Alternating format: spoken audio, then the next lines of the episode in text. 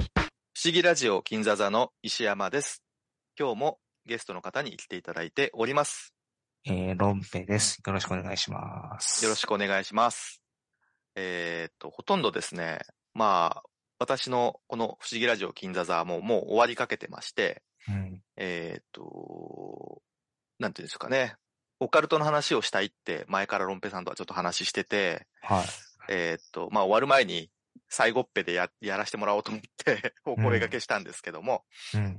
えーロンペさんも結構オカルト好きだなって前から思ってはいたんですけど、まあ、多分映画の、なんでしょう、趣味みたいなとこって、うんうん結構そういうところを、まあ、うんう積極的に見たりはしてるって感じですうんうね。んうん、まあオカルトって一口に言ってもいろんなのあるんですけど、確かに。まあ UFO もそうですし、うん。うん。なんか未確認生物みたいなのとかもあるかと思えば、なんでしょうね、カルト宗教とか、うん。超能力とか、まあ多岐にわたってるっていうか、まあ人間のよくわかんないものの総称みたいなうん。ものなんですかね、きっとね。そうですね。と思っているんですけども、まあ、ざっくばらんにですね、うん。雑談としてオカルトの話を、えーできればいいかなっていう感じです。うん。はい。じゃあ交互に、まあ今、話題を一つずつなんか、あー出していって、うん。で、それについてちょっと雑談、オカルト雑談ができればいいかなという感じなんですけども、はいはい。うんと、まずね、僕がオカルトみたいなものに、うん。あの、興味持ったきっかけが、子供の頃に、なんか本で読んだうん。トマソンってのがあるんですけど、はいトマソンって知ってますロンペさいや、わかんないです。はい。ん。なんかね、えーっと、例えば、工事の途中でうん都合が悪くなって放置してしまったりとかして、たまにできてしまう、どこにも行き場のない階段とか、はいはいはいはい。あの、建物の2階にある、開けてらすぐ落ちちゃう扉とかあるじゃないですか。うん。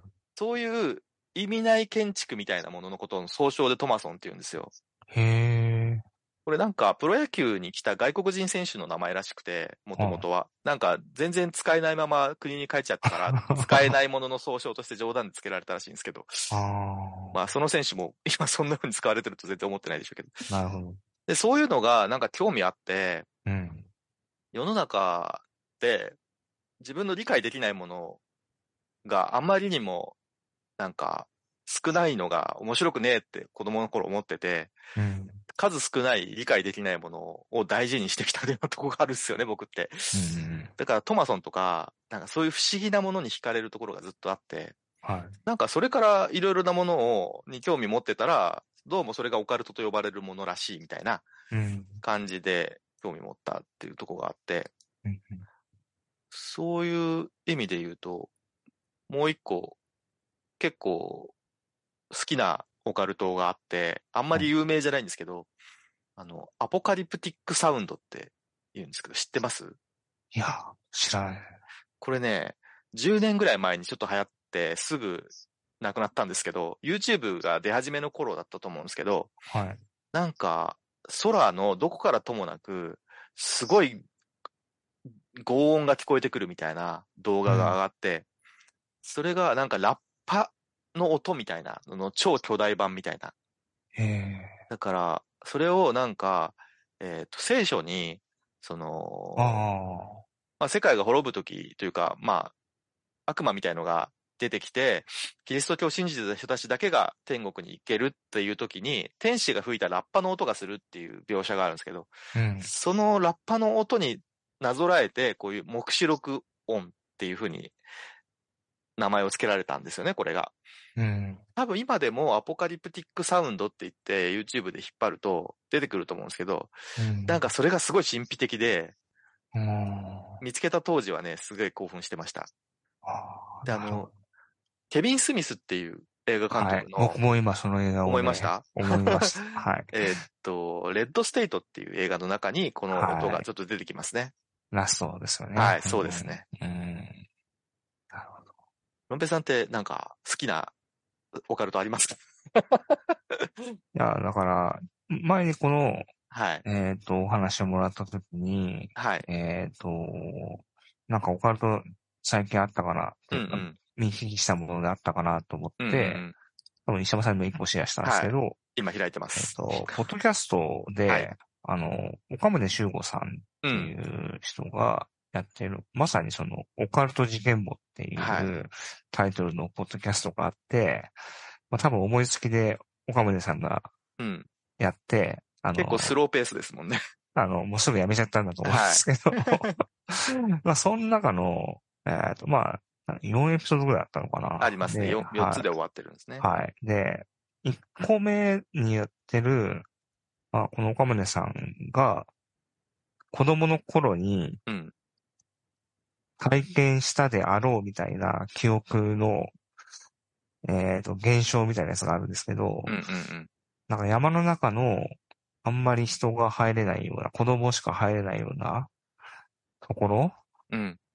で、えっ、と、なんかある石を見つけたって話なんですけど、うんうん。それが、えっ、と、完全な球体の石。うん。えーだから、あの、丸っぽいとかじゃなくて、完全な球体の石が、ゴロゴロ転がってる場所があって、うん。で、どうやら、かその近くの壁から、壁にその球が抜けたような跡があるから、うん。そこからその球体が生まれてきてるような、うんうん。いう風に見えた。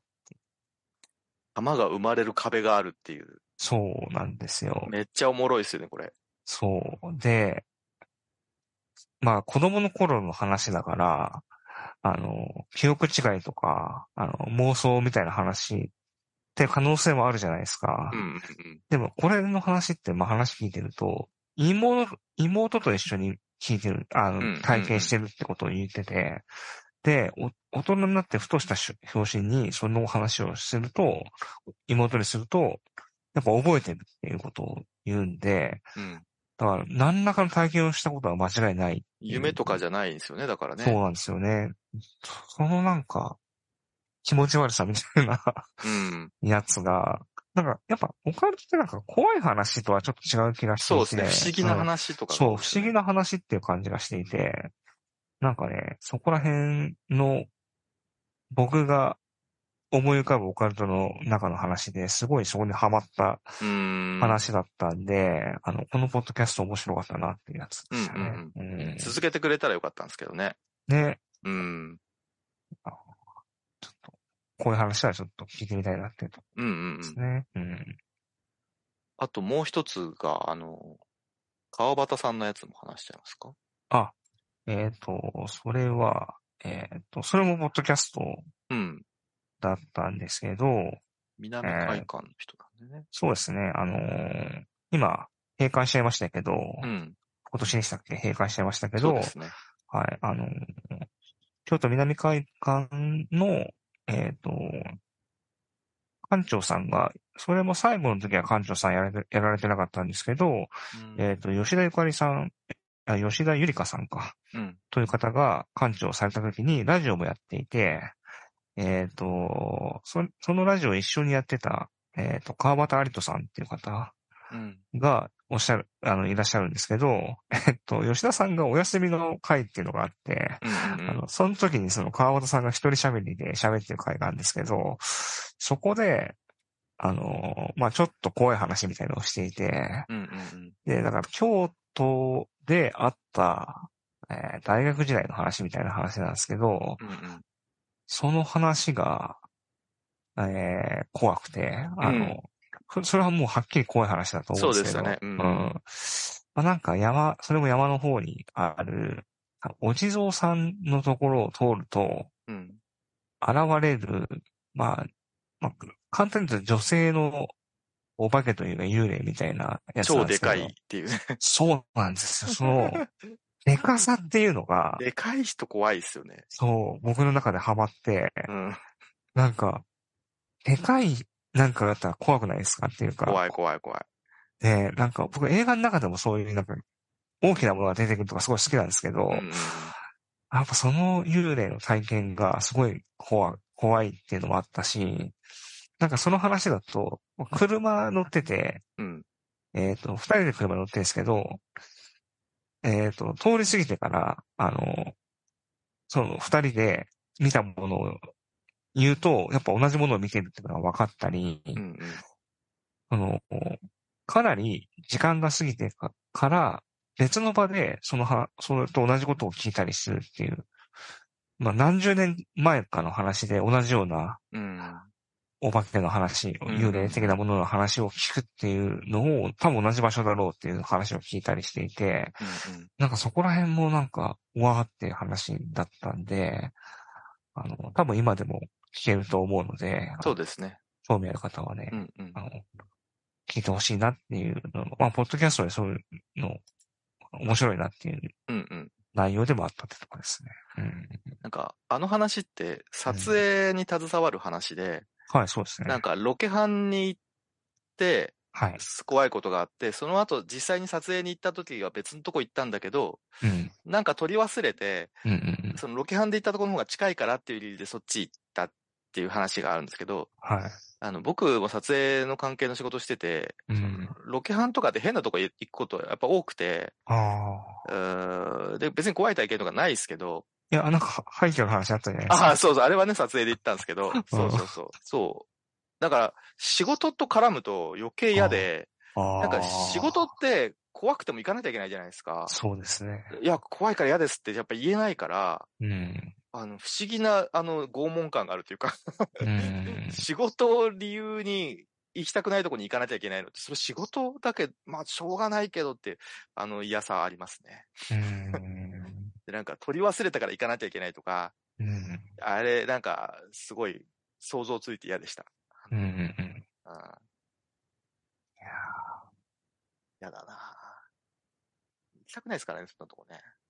うんオカルト好きだけど、心霊スポットとか行きたくないっす。いや、僕もそうですよ。そ んな、あの、自分が怖い目に遭うのとか嫌なんでって感じですけどろねく。なことないに決まってんだかうん。ら。うんそうなんですよ。僕、だから、あんまり自分自身こういう話好きなんですけうど、んうん。それほど霊的なものを信じてるかっていうと、そうでもない、ないので、うんうんあの、なんでしょうね。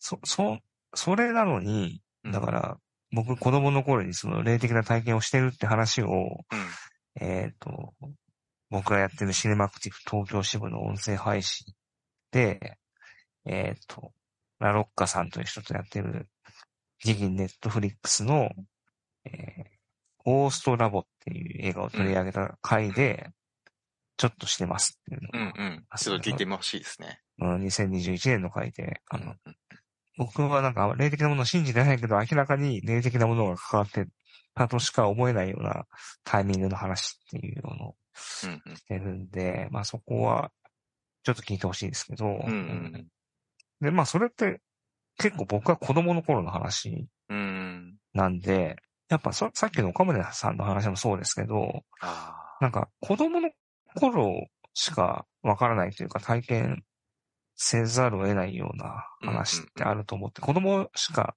見えないようなものがあるとは思っていて、あ。うんうんあの、僕の、まあ今、娘がいますけど、うんあの、うちの子は今、小学校5年生、うん。うん。 11歳なんですけど、もっとちっちゃい頃うん。に何かが見えてたんじゃないかっていう、あの、ところはあって、うん。あの、娘は3歳頃の話なんですけど、うんうんあの、あの、僕の父方の祖父と祖母が亡くなったんですね。うん。えーえーだから同い年、同い同じ年に2人とも亡くなってしまったんですよ。おーうで、僕の父は長男なんで、あの、僕は生まれた時から、自分が家を出るまで、その父方の祖父祖母とは一緒に暮らしていたんで、うんうんだからちっちゃい頃ずっと一緒に暮らしてたおじいちゃんおばあちゃんだったんで、まあ、なんかそう悲しかったんですけど、あの、まあ、二人とも90以上まで生きたし、なんか、もう大往生だなとは思ってたんですけど、うんね、じいちゃんが亡くなったんですよ、先に。うん。うん。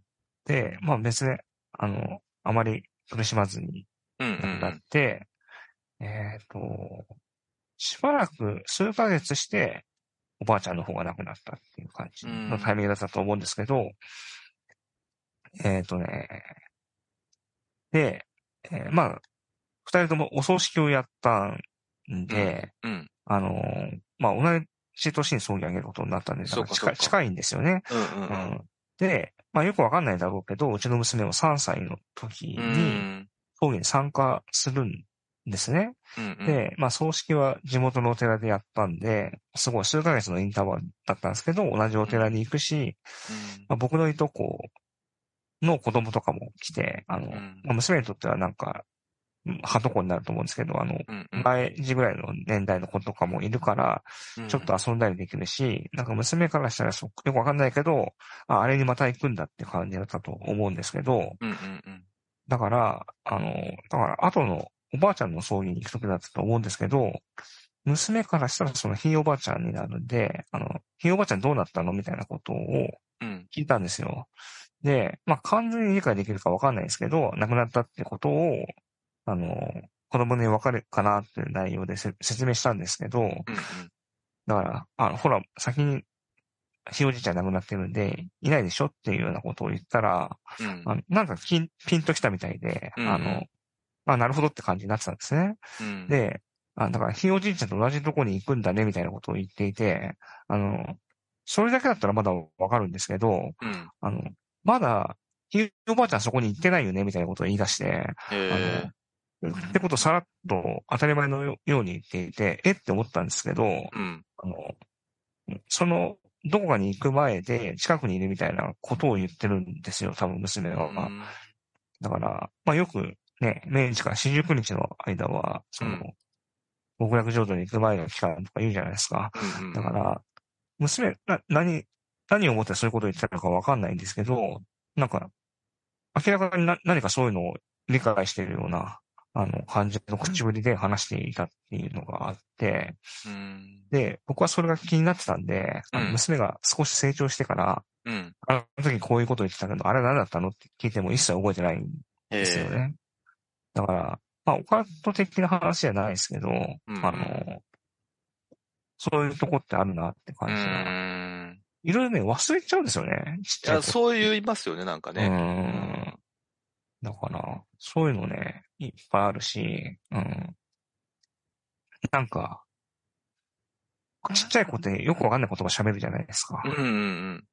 で、娘が、あの、喋り始めっていうか、まだよくわかんない言葉を喋ってた時に、うん僕はっきり覚えてるんですけど、あの、アタッチバーバーバーって言葉が言ってたんですよ。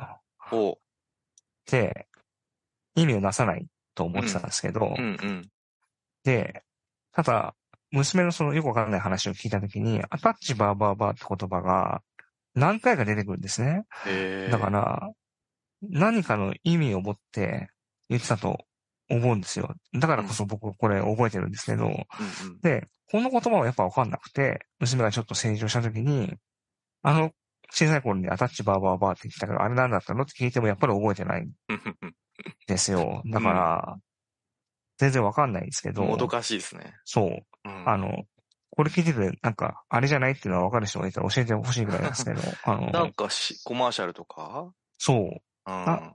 なんかね、何か元があって言ってたりする言葉なのかな。だから僕にはさっぱりわかんないんで、うんうんうんうん、なんかあれのことじゃないって思い当たる人がいたら教えてほしいぐらいの 内容なんですけど、そうですね娘はわかん全くわかんないって言ってるんで。うんうん。ちょっとツイッターなど通じて教えていただければ。うん、なんか全然それは怖くない けど、不思議な話だ不思議な。ですね、なんうかん、ね。やつです見えね。てんのかな。うんあの、ロンペイさんとオカルトの話するって言った時に、真っ先に思い浮かんだのが、子供の頃、それこそやっぱり、うん僕たちが子供の頃ですけど、まあ、漫画ですけど、あの、うん MMR ってのあったじゃないですか。はマガジンミステリー調査班。い。うん。マガジンっていう雑誌、まあ漫画雑誌の中での連載されてた、うん。あの、一つの漫画で MMR って言って、いろんなオカルトを調べていくってやつなんですけど、うん。まあ結構、 結構ギャグというかな、な、なんだってっていう決め台詞で大体解決しちゃうっていう。ね解決はしてないんですけどね。まあまあ、でも、子供の頃は夢中で読んでましたうけどね。ん。やっぱノストラダムスとか、はああ、やっぱたまらないものこ子供にとってはたまらない、あの、内容だったんで、そうですね。うん、好きでしたけどね、僕もね。うん細かいこと何も覚えてないですけどね。うんまあでもなんか、結構、な、それこそ、どのタイミングなんだろう。X ファイルよりとかで前ってことですよ。うん、多分そうだと思います。最う初はんね。うんだから、結構な数の子供のオカルト登竜門みたいになってんじゃないですかね。ねうん。なんか、ずっと、ああれって連載とは言いつつ、ずっと掲載されてる作品ではなかったと思うんうんうんうで、ん。ね、載ってる時には結構、夢中で読んでた記憶がありますけどね。なんかね1990年から連載開始ですって。ってことは、やっぱりやっぱ中学生ぐらい X ファイルより先だな。うん先ですね、きっとね。X ファイル多分95年とかだと思うんうんうんう。94年ぐらいかうんうん。な。X ファイルも流行りましたね、でも。そうですね。あれこそまさにいろんなオカルトうん。が出てくる内容で、うん。まあ幽霊だけじゃなくて、それこそ、まあ基本 UFO 系が多いのか、宇宙人とか、うん。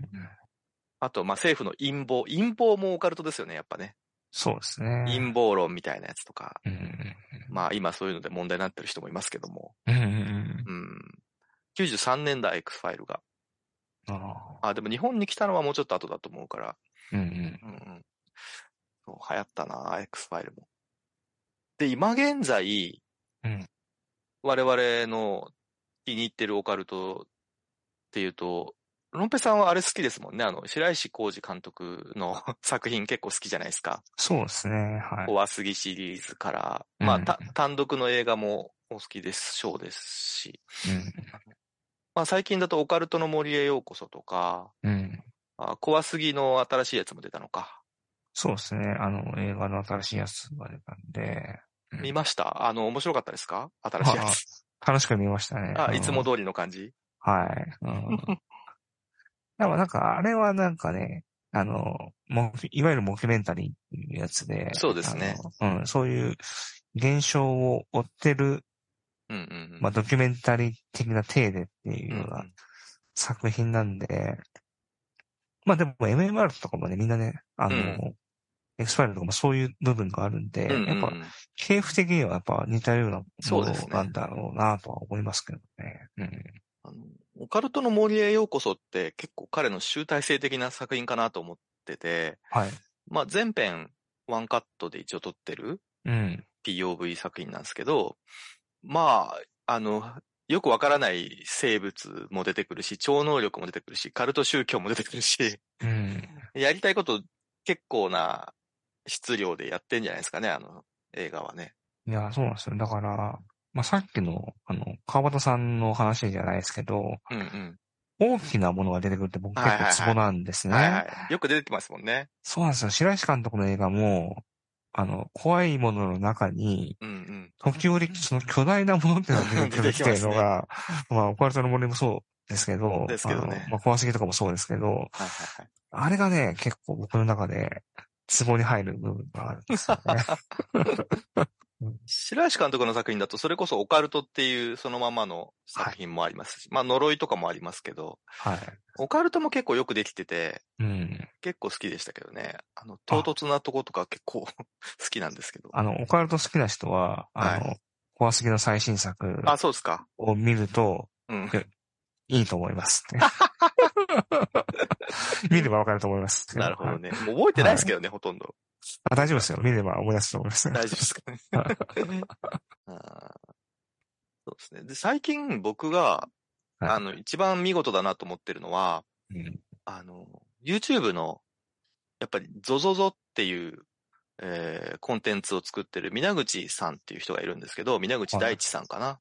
うんあのー、ZOZOZO シリーズはいろんな心霊スポットに、えっと、皆口さんの会社の元上司の人とかが出てきて、あと、元お友達とかでやってる、一人一人の個性がすごく、うん、良くて、で、まあ演出もかなり入ってて、うん。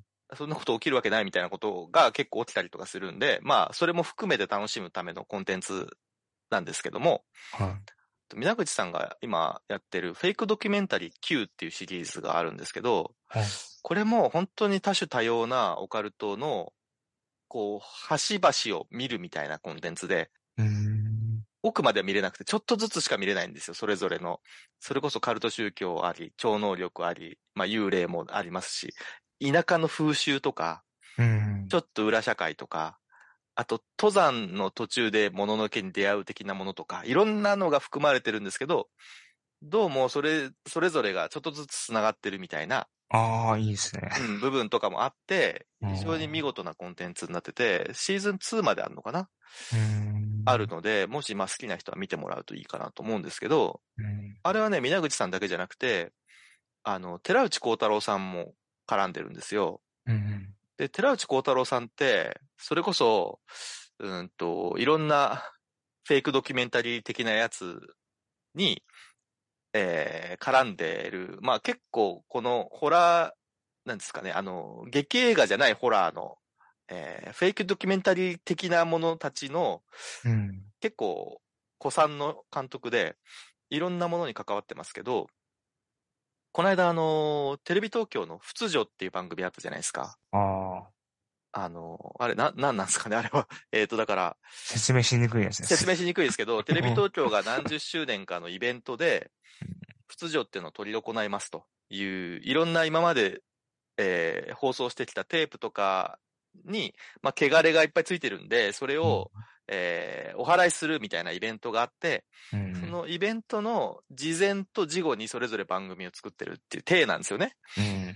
で、あれの仕掛け人が寺内光太郎さんなんですよ。ああ。と、まあ、実際には大森時夫さんっていう人がやってるんですけど、うんあの、構成で、あの、背筋さんと梨さんも関わってて、うん。この二人それぞれ、最近、去年と今年かな、あの、梨さんはかわいそう笑いっていう小説で、うん。えー背筋さんは近畿地方のある場所についてっていう本を書いて、うんかなりヒットしてるホラーメーカーの人たちですね。うん。が構成に入ってたのがあの不通常なんですよ。うん。ただ、まあ、普通常見たときに、もう、寺内幸太郎さんの作る、ああいうフェイクドキュメンタリーっぽいやつって、もう、かなりワンパターンなんで、うん。ああ。さすがにちょっと飽きてきたな、みたいなとこはちょっと感じましたね、正直言って。うん。あの、ちょっと怪しげな人が出てきて、怪しげなこと言ったり、言わなかったりするようなやつ、もう本当あればっかりなんで、へえ。あの、寺内さんがやったやつで、あの、心霊マスターテープっていうシリーズがあって、はい。これは、えっと、1シーズン10話ぐらいあって、うん。 8話ぐらいだったかな。それが2シーズンあるんですけど、うん。これもね、もうほんと途中でちょっともう投げ出したくなるぐらい、 なんて言うんだろう。だって結構茶番なんで、 うん、だんだんもういいかなってなっちゃうんだけど、うん。番外編で、心霊マスターテープ愛っていうのがあって、はい。これ監督してる谷口健さんって人がいるんですけど、うん。この人のやつは不思議となんか色気があって、うん。今時の若い人の感覚がかなり入ってるんで、心霊マスターテープ愛は面白いです。あそう。このちょっと続けて話してしまいますけども、谷口さんって、あ。うん。あのー心霊カルトアウトローっていうフェイクドキュメンタリー映画みたいなのを撮った人なんですけど、はいこれアマプラで見れるんですけど、うん。これも僕はかなり好きな作品ですね。うん。心霊っぽくもあり、カルトの人が関わってそうで、しかも、ちょっと裏社会系も入ってくる、なんかね、いろんなのがミックスされてて、うん。まあ、かなり、あの、作り込みの多いフェイクドキュメンタリーなんで、あのー結構見ど見応えあって、かなりいいですね。なんか、そうですね。今、お多いですね。だからそういうものがね。。多いですすね。もう、縮小気味にちょっとなってきてますけ ど、はうい。ん。でそうういう流れで言うと、前、ロンペさんとも結構話題にしてた、ん。うん。あの、このテープ持ってないですかってあったじゃないですか。はいはいはい。あれ、あれもテレ東でしたっけそうですね。伊藤聖子さんがやってるっていう体の番組で、うん。なんか、昔のバラエティ番組みたいなやつのテープを見る企画でしたっけ なんか女性のアシスタントの方たちと一緒に見ていくと、そうそ,、ですねのテープの内容もそうだし、スタジオで見てるはずの伊藤さんたちの言ってることもだんだん尻滅裂になってくるみたいなうん。うん。内容でしたよね。そう。あれ、見事でしたよね。面白かったですよね。うーん。あれ、今見れるようになってますよね、なんかね。あ TVer みとたいかですそういねうので。。うん。あ、違うわ。Unext とかにもあるのか。そう。最近入ったのかもし入れっないですたね。かもしれないですね。うん。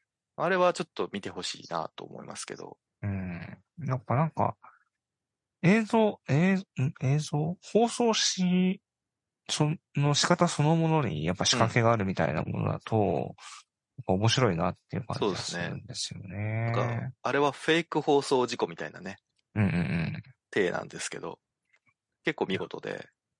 いや、やっぱなんか、僕それで言うと、えっ、と、なんかテレビドラマのシリーズで、うんうん。えーこの、うーん、なんでしょうっけ。この動画は再生できませんってはいはいはい。知ってます、かがやがやってるやつ。あ、そうです、そうです。はいはいはい。今年、シーズン2がうんうん、やってましたね。放送されたんですけど、まあ、シーズン2は、その、今おっしゃった、かがやの二人が、あの、もう、送られてきた、なんだろうな、いろんな動画を解析するみたいな、うん、うん。実はこうなんじゃないかみうたんいうんな、うん。がもう、あの、その作りになってるんですけど、シーズン2って。うんうんうん。シーズン1のテレビ放送時って、あの、まあ、構造的にはそうなんですけど、うんこれね、放送順の時が画期的で、うんあの、本放送うん。の時って、その送られて、た確か第1話が、その送られてくる動画のみなんですよ。うんうん。あ、はいはいはい。第2話も、また別の送られてくる動画のみなんですよ。うんうんうん。で、そういうのが4週続くんですよ。はいはいはだからなん、何のやつだかわかんないようなやつが4週続いて、い。うんうん5週目になると、1話に放送したやつに戻るんですよ。うん。うんうん怖くないですかなんか。うん。 やばいっすね。で、第6話になった時に、初めて、その、えーだから1話と5話で放送された動画の内容を、その、かがや演じる2人が解析するって話になって、うん。やっと話の構造が見えるっていううような、ん放送の仕方になってるんですようねん。。そすごい安心しますよね。その、いあ、やーやばいもの見てたわけじゃないんだっていうね。そう、だから、あのね、Unext とかでも今見れるんですけど、そうですね。あの、もう、その、なんでしょうね。お動画、送られてきた動画解析する二人みたいな、もうんう状態になっちゃってるんうんうんうんうんで、その、 何これっていうような状況は、やっぱテテレビ放送時を毎週見てる人しか味わえなかったっていうとこそうですよろだとね。うんうん。思うので、やっぱその作り方はちょっと斬新だったなと思いましたね。うんちょっとだから、あのー鈴宮春日見てる時の、あの、エンドレスエイトっていうの見てる時の気が狂いそうになった感じとちょっと近いもんがありますね。そう。あー、それすごいですよね。あれすごいですよね。あの、ちょっとずつ違う放送を8週連続でやるっていう、あの、8週って一口に言っても、あの、8週間、2ヶ月間追い続けて見てる人たちは本当は、頭おかしくなりそうになったっていうのは有名ですけど、うんそ、そりゃそうなる。いつ終わるかわかんないんだもん、だって。ねえ。うんあれも春日オカルトみたいな。あーあれは小説、元になったら小説がそういう構造だから、それをテレビでやるとしたらああなるんだろうなっていう感覚ではあるんでしょうけどね。うーん。でもね、そういう仕掛けできそうとかね、今だったらね、なんか。まだやる余地ありそうですよそね。うなんですよね。そうう。いうのも面白いなとは思いますけどね。だってそもそもブレアウィッチプロジェクトっていうあの、まあ、なんですかね、拾ったフィルムを上映してますっていう体で最初始まったわけじゃないですか。だから全米の時は本当にそれで押し通したんですよね、最初そうね。ですよね。うんだから、、みんな、まあ、どっかでちょっと嘘でしょとか思うけど、まあ、じあの時代だったらあんま思わなかったのかな。うん。なんか、もしかしたら万に一つもそういうことが本当にあるかもしれないっていう人間の心のをついた企画かなと思いますね。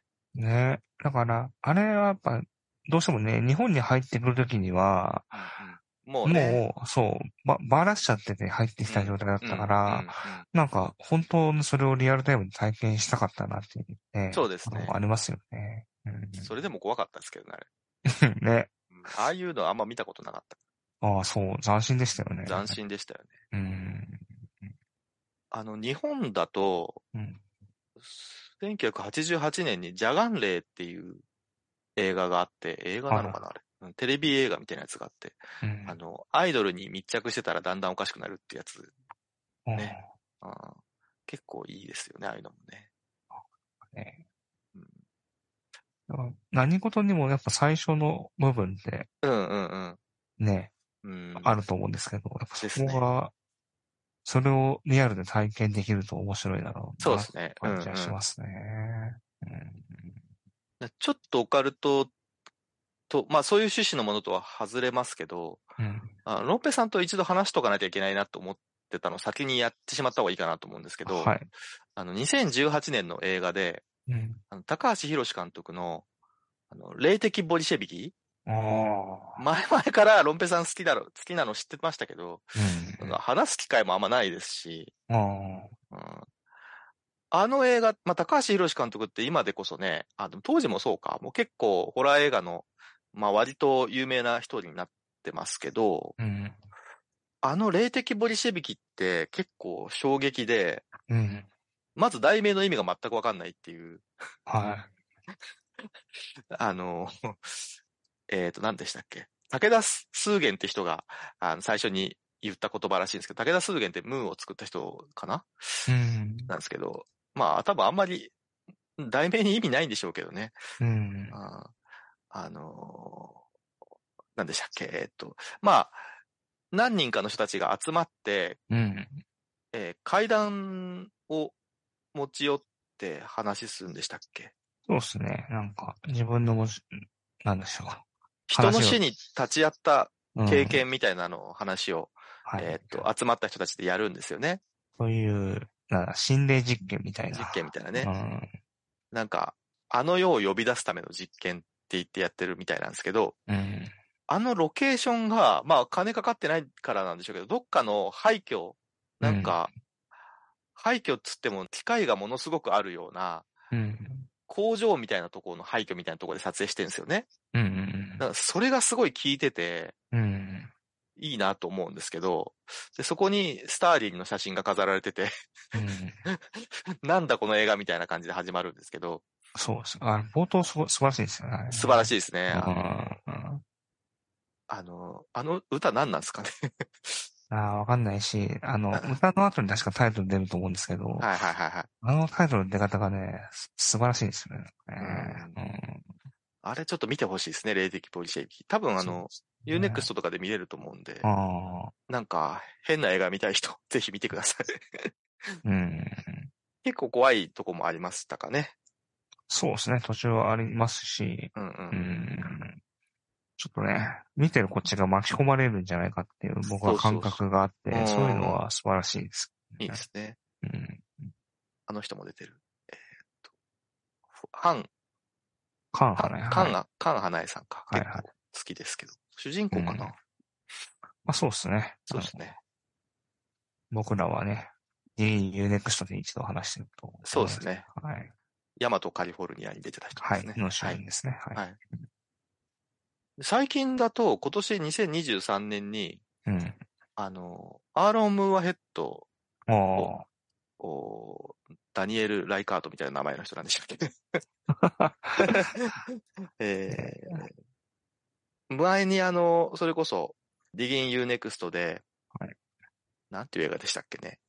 う、えー、アルカディアでしたアっけ。ルカディアだ。うん。でお話しした二人の監督たち。うん。えーちょっと名前が思い出せません。アーロン・ムーアヘッドだけは妙に覚えてるんだけど、 もう一人の方ちょっと思い出せませんけど、の、えっと、サムシング・イン・ザ・ダートっていう映画があって、はい。ロンペさんも見に行ってましたよね、確かね。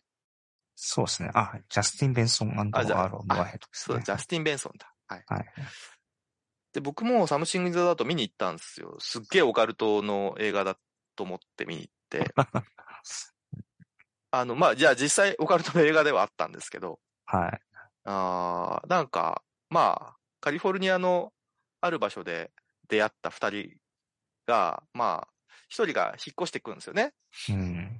で、その引っ越したさ家の部屋の中に、がどうも不可思議な現象が起きるってことが分かって、二二人。でなんかそれを記録する映画撮り始めるっていう話なん ですけど、まあなんか奇怪な、奇怪なあの、オカルト映画ではあったんですけど、結構面白かったですけどね、僕は。まあなんか、あの変な うん。灰皿みたいなうんうん。やつがあって、まあ明らかに異常な現象が起きてるかもしれないですけど、うんなんか途中から、なんでしょうね。こじつけになってくっていう。 はいはいはい。あの、なんかあるんじゃないかっていうう、んうん、ところにどんどん話がいっていくっていうのがそう面です白かねったね。うん。まあ割と楽しみましたけどね。うん。あーいや、よかったっすね、あれね。うんアンダーザ・シルバーレイクって見ました見ました。僕ね、めちゃめちゃ好きな映画なんですけど、ちょっと似てますよね。そうなんですよ。うん。あれも、あなんかあるんじゃないか、なんかあるんじゃないかって映画じゃないですか。はあれとか、すごい、好きですね。あの、何でしたっけ、ゼルダかなんかのゲームマップと重ね合そうそうわそうそせうるみたい なやつとか、い。はい。あああいう感覚まあ、それこそ本当にオカルト的感覚だと思うんですけど。うんいつも暮らしてる街が、ある日、なんか違って見えてくるみたいな感じの映画が、うまく言えないですけど、好きうん。で、あのーアンダーザ・シルバーレイクは普通に暮らしてたところに、すげえ陰謀が隠されてるかもしれないみたい な、うん。そういうパラノイア的な映画で、僕はすごいのそういうものが無性に好きなので、はい。あのーアンダーザ・シルバーレイクはそこがっちり来てるんですごい好きな映画なんですけど、ですよね。うんデビッド・ロバート・ミッチェル、その後あんまり聞かないのがちょっと残念だなと思うんですけどね。ねえ、うんちょっと確かに。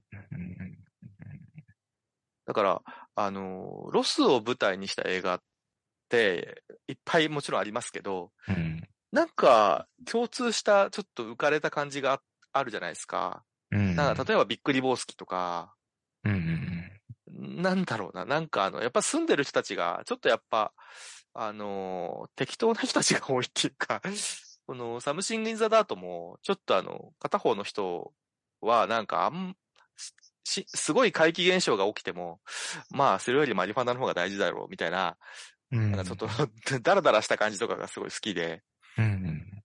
なんかあの、ポール・トマス・アンダーソンの、えっ、と、インヒアレント・バイスとか も、そうですね。なんかあれもそうですね。なんかロス舞台にしてると、んどうもそういうマリファナ文化とか、サーフィン文化とか、うんなんか、そっちの方でもうあんまりやる気ないんで、うん。なんかすごいことが起きても真剣になれないみたいなのがすごい好き。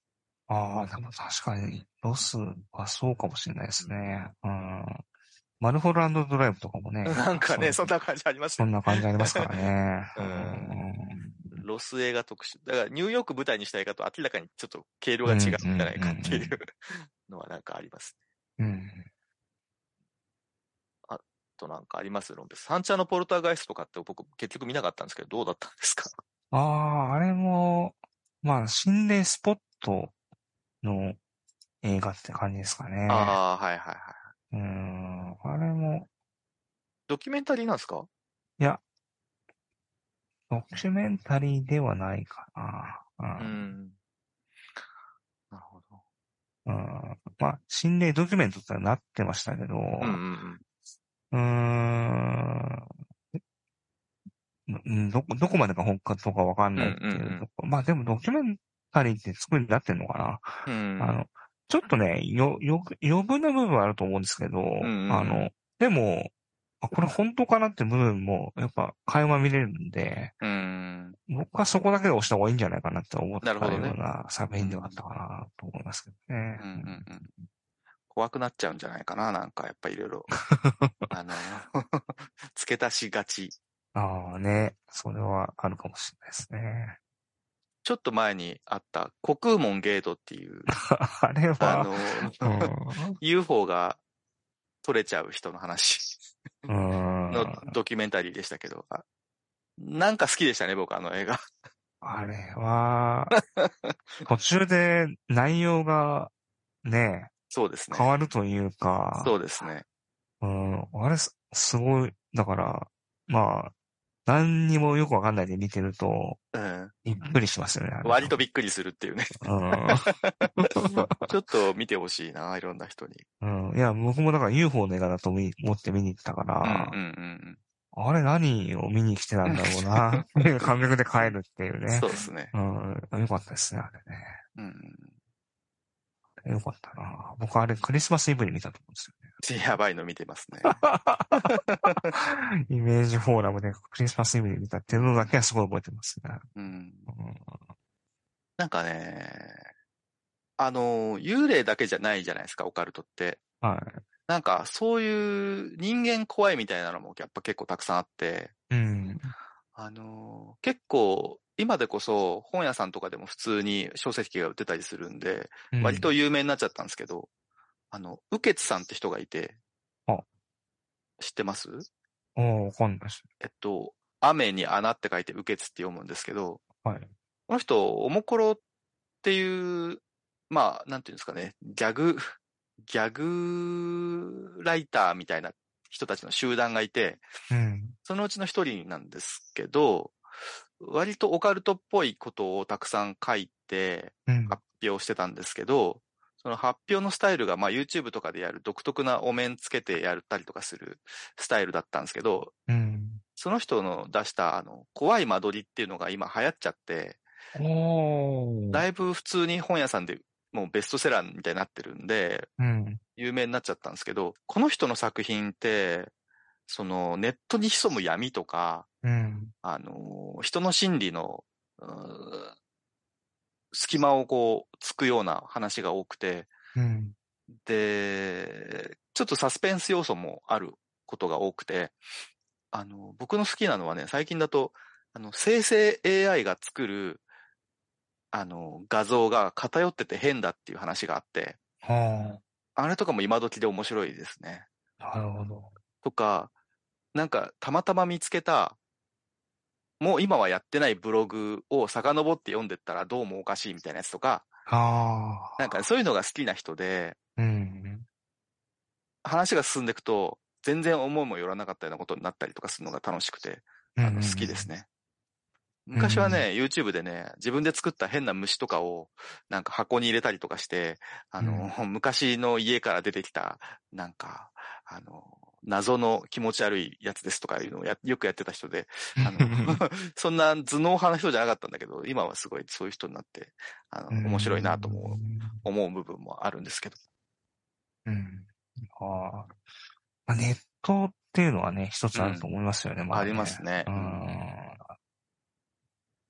僕、あの、はそれこそ会社入ってすぐぐらいの頃、二十歳ぐらいの時、もうちょっと後かな、まだネットが結構黎明期だった。まあ、多少はもう広がってましたけど、うんの頃に好きだったサイトがあって、うんあ。の、東京ディープ案内っていうサイトなんですけど、は今どうなってんのかなと思って、この間見たら、今ね、ノートで 有料でやってるみたいですね。ここの人はね、何人かライターの人がいると思うんですけど、基本的に日本のほとんどあらゆる路地裏とか、裏町とか、あのー、例えば歌舞伎町とか、で、川崎とかの、まあちょっと、あんまり治安の良くないエリアに行って危険度を書くみたいなサイトだったんですけど、うん。まあだんだんネタもなくなってきたんでしょうけど、まあ日本中のあらゆるとこ行くようになったりとか、うん。そこそんなに危険じゃないよみたいな、例えば、ゆりが丘とか、うん。うん。 そういいうところ行き出して、もうほぼ今はね、いろんなとこはほとんど網羅してんじゃないかなと思いますけど、うん。うん。なんかね、これいちいち読んでるのがね、楽しくて、あのー写真とか結構豊富に撮ってて、ここは危険だとか、ここの成り立ちは昔在日朝鮮人の人たちが闇市作ってたから、今もその跡が残ってるんですとかいろいろ書いてて、うん。本当なのか嘘なのか分かりませんけど、いろいろ面白かったっていうサイトで、あの、今有料になってると 残念なんですけど、なるほど。うんこういうのは無料なのことが大事だと思うん で。有料にしちゃうとちょっとね、ハードルも上がるでしょうしね、うん。あとか思いますけど。まあ今もやってるのがちょっと嬉しかった。うんうんあとなんかありますかロンペイさん。なんでしょうね。今年の夏に、あの、東京で都市伝説展ってのをやってて、ああ、はい、出したね。ああ、あれ面白かったですよ。いろんなオカルトの。呪物とかもいっぱい置いてあって。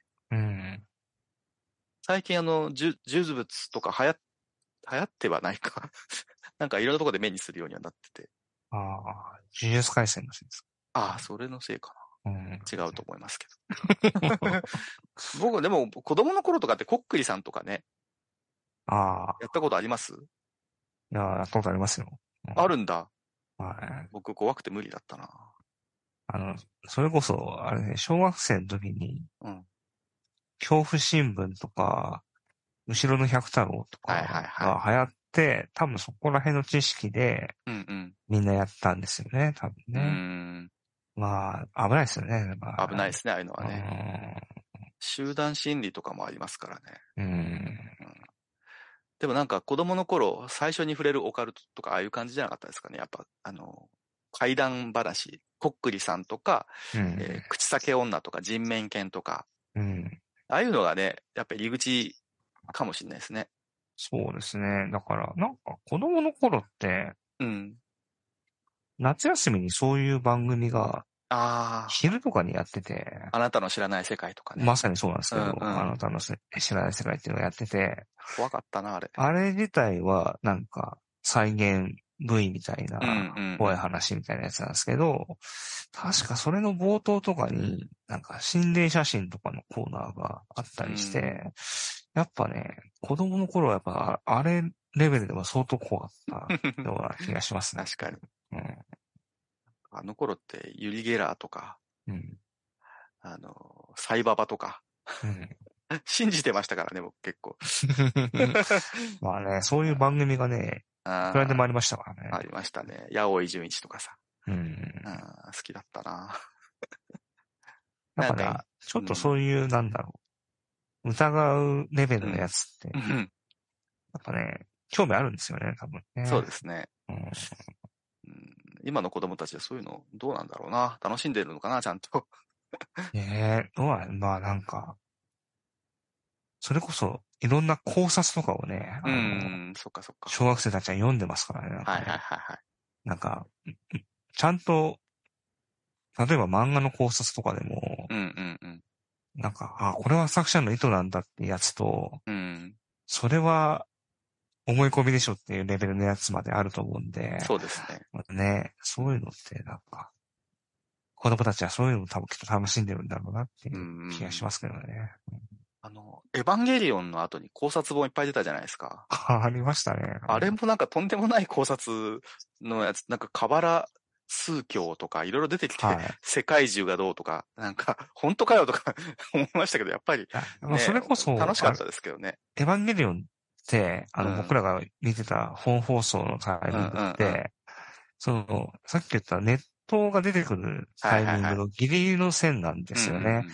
だから今であれば、あの、YouTube とか、はいはいはいあの、なんかブログの記事みたいな一発のやつが、でしょう ね。ほ本で出ちゃうんですよね。うんうんたまらなかったですけどね。あの、コンビニとかで売ってるような本で出ちゃうんもでう、、視界文書、うわーみたいな。 ねえすごいですよげね。ーってなってましたからね。うんはい。今じゃ絶対、絶対本にならないですからね、本になってました。そうですね。うん。面白かったな。なんか、今の子供たちにもそういうのがあればいいなと思うし、僕たちもまだ、まだまだ、そういう、 まだ見ぬオカルトがあるかもしれないから、ね、うんあのーまだ少年心完全になくなったわけじゃないから、うん。あの、楽しめればいいなと思いますけど。うん。そんなとこですかね。まはだ、あの、オカルトの話いっぱいあると思いますけど、い。うんまあまあまあ、キリもないんで、このぐらいにしましょうか。はい。はいもう多分僕が、あれですね、ちゃんとしたポッドキャストの収録で呼ばれるのは、そうですね、金確か座に。的にはこれが最後だと思います、ね。そうだそうだはい。なんか、今まで、かなりたくさん出てもらいましたけど、あの、今まで本当ありがとうございました。 この 場を借りて、お礼を言わせていただきますえ。あの、参加させていただいてありがたかったですね。はい。はい。じゃあまあ、あの、ディギン UNEXT っていうシネマ、シネマクティフ東京支部の方の、えーゲストで私まだちょっとあの出させてもらってるんで、もしよかったらそっちは続くといいなと思ってます。はい。そっちの方を聞いていただければと思いますので、はいよろしくお願いします。よろしくお願いします。じゃあ本当今日は遅くまでありがとうございました。いえいえ、ははいい、面白かったです。はいはい。じゃあここまでお送りしたのは石山と、ロンペでした。ありがとうございました。はい、ありがとうございました。はい